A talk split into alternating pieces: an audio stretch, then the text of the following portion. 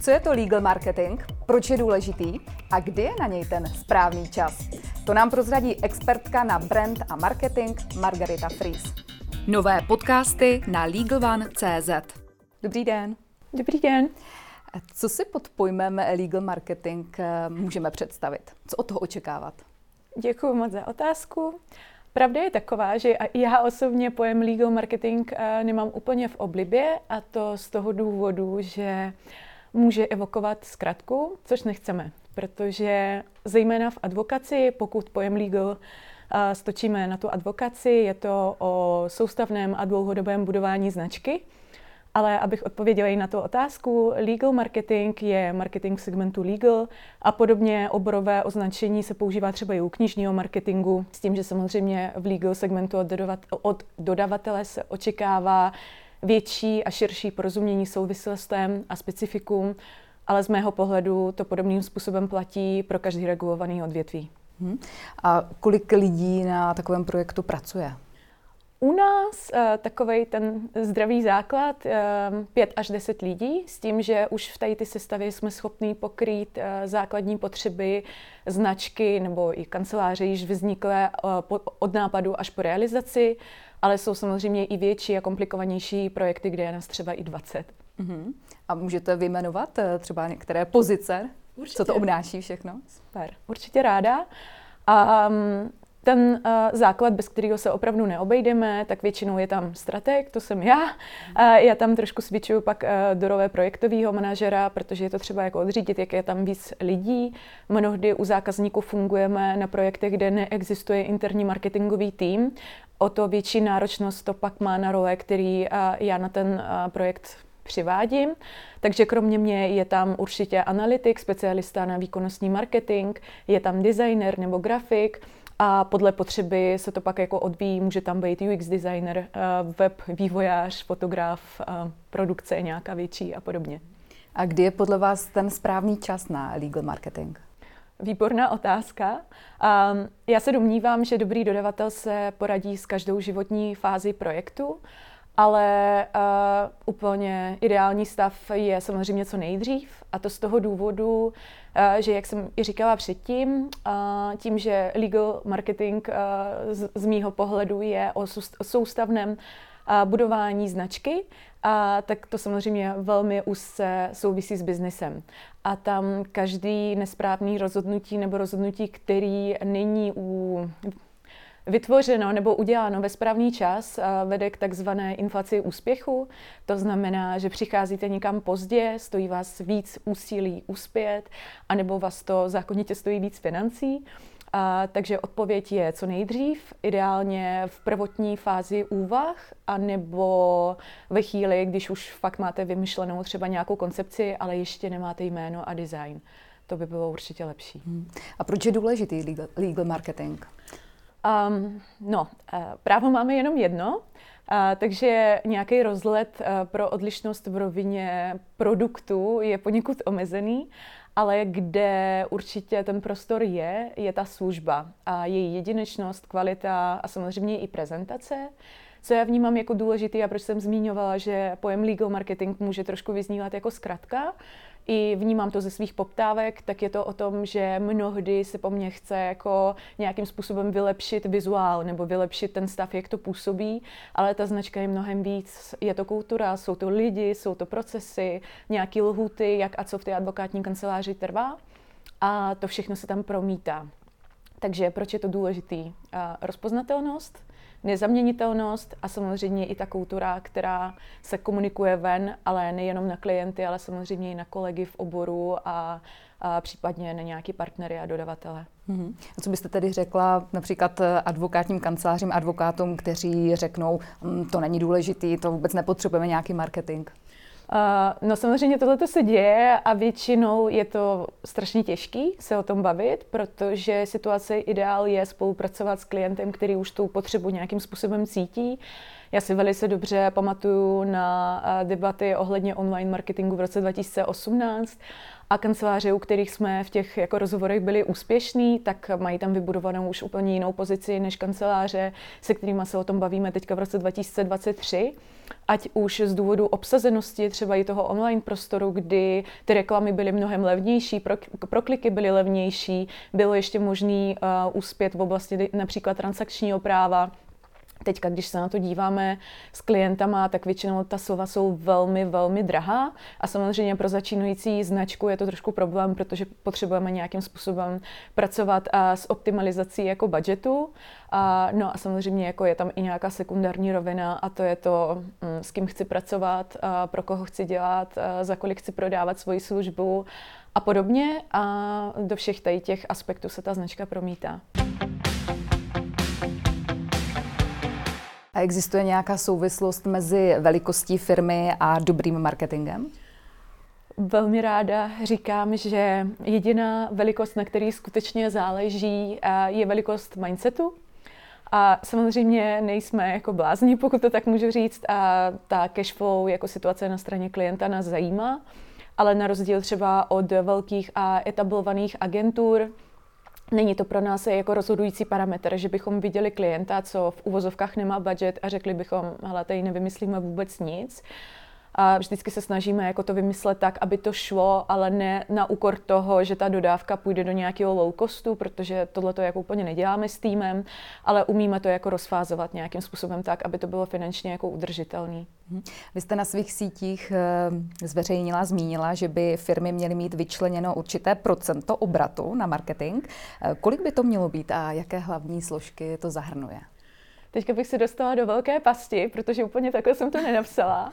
A, ale jde o to, že samozřejmě existují nějaké univerzální poučky, které ale nefungují. A, a schválně to můžeme ukázat jako na příkladu.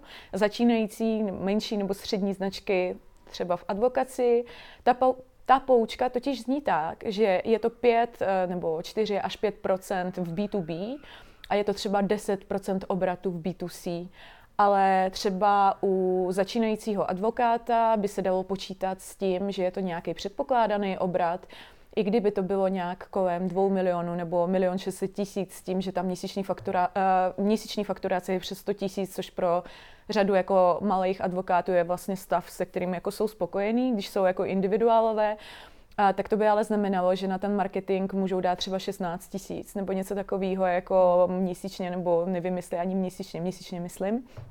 A za to se opravdu toho moc udělat nedá. Hmm. Jo, takže je třeba nad tím uvažovat tak, že v prvotních fázích je to investiční projekt, k tomu se pak jako asi ještě dostaneme, a, a, a k tomu takhle přistupovat. Nejenom optikou těch peněz na začátku, což samozřejmě může být jako těžký, ale ve chvíli, když ta kancelář eh, ať už obnovuje nebo buduje nový web, eh, investuje do nějakých fotek a všeho možného textu, prezentace, tak tam zákonitě utratí víc než ta univerzálně doporučovaná částka. Mm. Takže je to hodně o tom, v jaké fázi se ten klient životní, svého životního cyklu se zrovna klient nachází. Mm.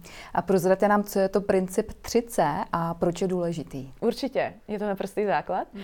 A 3C je pohled na company, customer and competition.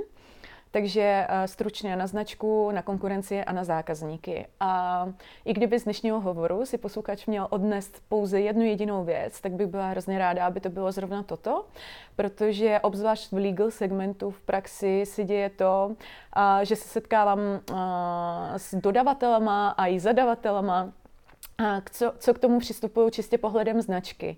To znamená, že se udělá nějaký workshop v kanceláři, tam někdo, ať už partner nebo jako víc lidí, sdělí jako svoje představy, jak to vnímají a ten dodavatel to podle toho zapracuje.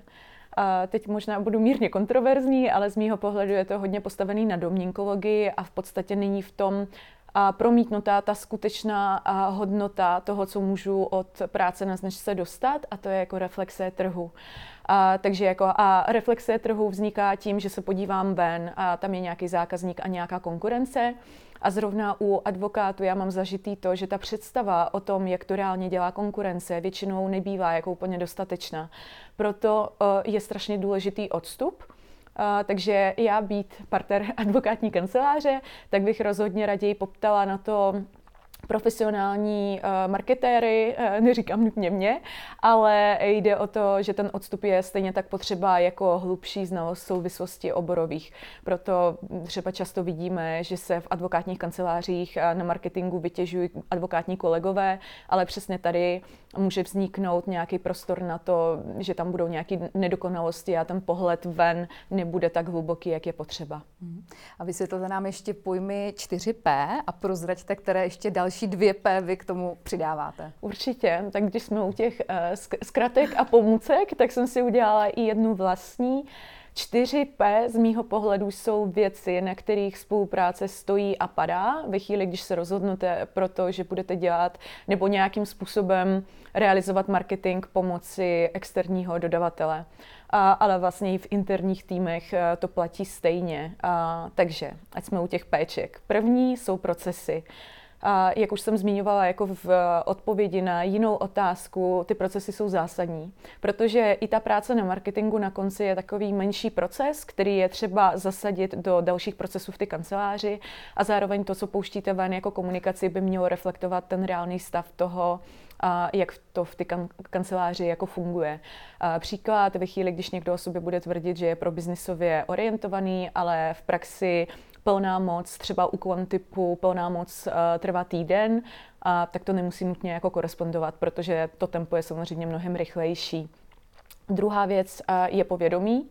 A to znamená, že než poptám a, nějakého dodavatele nebo než budu interně zadávat jako práci směrem do marketingu, a, tak potřebuji zhruba vědět, co od toho chci, co, co, ne kolik to stojí, ale co chci dostat, kam se chci dostat a co k tomu potřebuju. Takže klidně zmonitorovat si, kolik to stojí, jaký jsou možnosti, co je reálný a udržitelný právě i ve vztahu k tomu cash flow. A další věc je participace, to je taky jako zásadní. A to znamená, že u těch jednání hnedka na začátku musí sedět veškerý lidi, kteří o tom reálně rozhodují. A, a tím pádem ve chvíli, když uh, se to neděje, tak většinou ten projekt se dostane do velmi úzkých míst a um, i ta spolupráce může skončit. No a pak samozřejmě peníze a tady asi netřeba větší komentář. Je dobrý mít jako zdravý očekávání ohledně toho, kolik do toho můžu dát aniž by mi to zásadně ovlivnilo nějakou flow uh, finanční, ale zároveň pokud uh, k tomu uh, přistupuji jako k investici, což je samozřejmě dobrý přístup, tak o to víc je třeba se zaměřit na to, co z toho dostanu a nikoliv, kolik mě to měsíčně stojí ve chvíli, když se na tom jako domluvíme. V tom vztahu vlastně za nás jako dodavatele a za klienta jako odběratele v tomhle je strašně důležitý partnerský vztah a respekt vzájemný. A, takže takový ty řeči typu všichni marketáci jsou, doplňte si, a, tak tam nejsem schopná najít prostor. A co konkrétně vy nabízíte klientům? A my, um, tak eh, já bych to rozdělila do dvou rovin, uh, protože jsem tady já jako Margí a je tady náš tým, uh, který může být jako velmi početný. A společný jmenovatel je určitě to, že nabízíme seniorní práci, práci, ve které uh, nejsou chyby, na který nedělají juniorní dodavatele, uh, takže mm, je to o tom, že opravdu každý jednotlivý člen týmu je mnou ověřený, pracuji s těma lidma na více projektech a tím pádem na klienta nejde nic nedodělaného, nic chybného, nic nepromyšleného. Naopak se snažíme vždycky myslet jako o krok dopředu a i dělat nějaké věci navíc. Navíc jako jsme schopni začít ve směs jako většinou i hned, maximálně do jednoho měsíce, jako nejsou tam nějaký dlouhodobý prodlevy. No a ať jsem eh, jako víc eh, faktografická, já zaštiťuju část strategie, eh, interim marketing managementu a projektového managementu, takže jsem schopná pomáhat firmám, kde už fungují nějaké interní marketingové marketingový týmy, ale jsem schopná i pomoci svých subdodavatelů ten tým de facto vysuplovat a nechci říct úplně nahradit, ale dá se i takto jako říct. No a co se týče spolupráce s těma dalšíma lidma, zajišťujeme v podstatě komplexní marketingovou komunikaci nad rámec té strategické části, dlouhodobou zprávu brandů, umíme dělat velmi komplexní a náročné webové projekty, spravujeme sociální sítě, vymýšlíme různé kreativní a obsahové formáty a mnoho dalšího. Mhm. A na závěr ještě taková otázka, jestli byste mohla dát třeba nějaké tři typy eh, pro advokát advokátní kanceláře, pro partnery advokátních kanceláří. Co je dobré tedy udělat pro dobrý marketing? Určitě.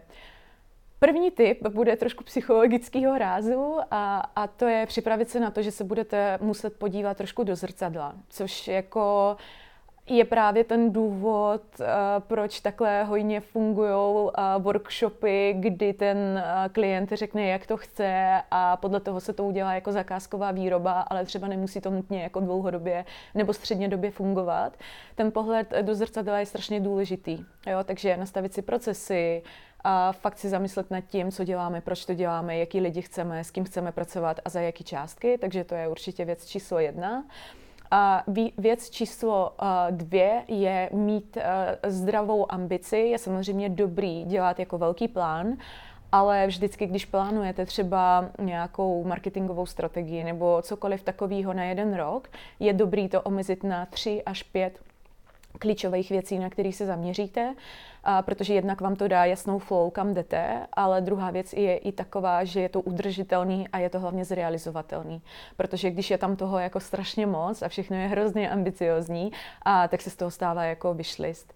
No a třetí věc je asi mít jako určitě hlavu i srdce otevřenou, že nejenom kolegové v oboru vám můžou rozumět a dokážete najít jako spoustu skvělých lidí, kteří vám můžou pomoct eh, to podnikání posunout dál a v tom ten odstup je mnohem důležitější než jako opravdu hluboké porozumění problematice oboru a regulace, protože eh, vzdělaní a slušní lidé to zvládnou. Tolik Margarita Fries, děkuji vám za rozhovor. Pěkný den. Díky.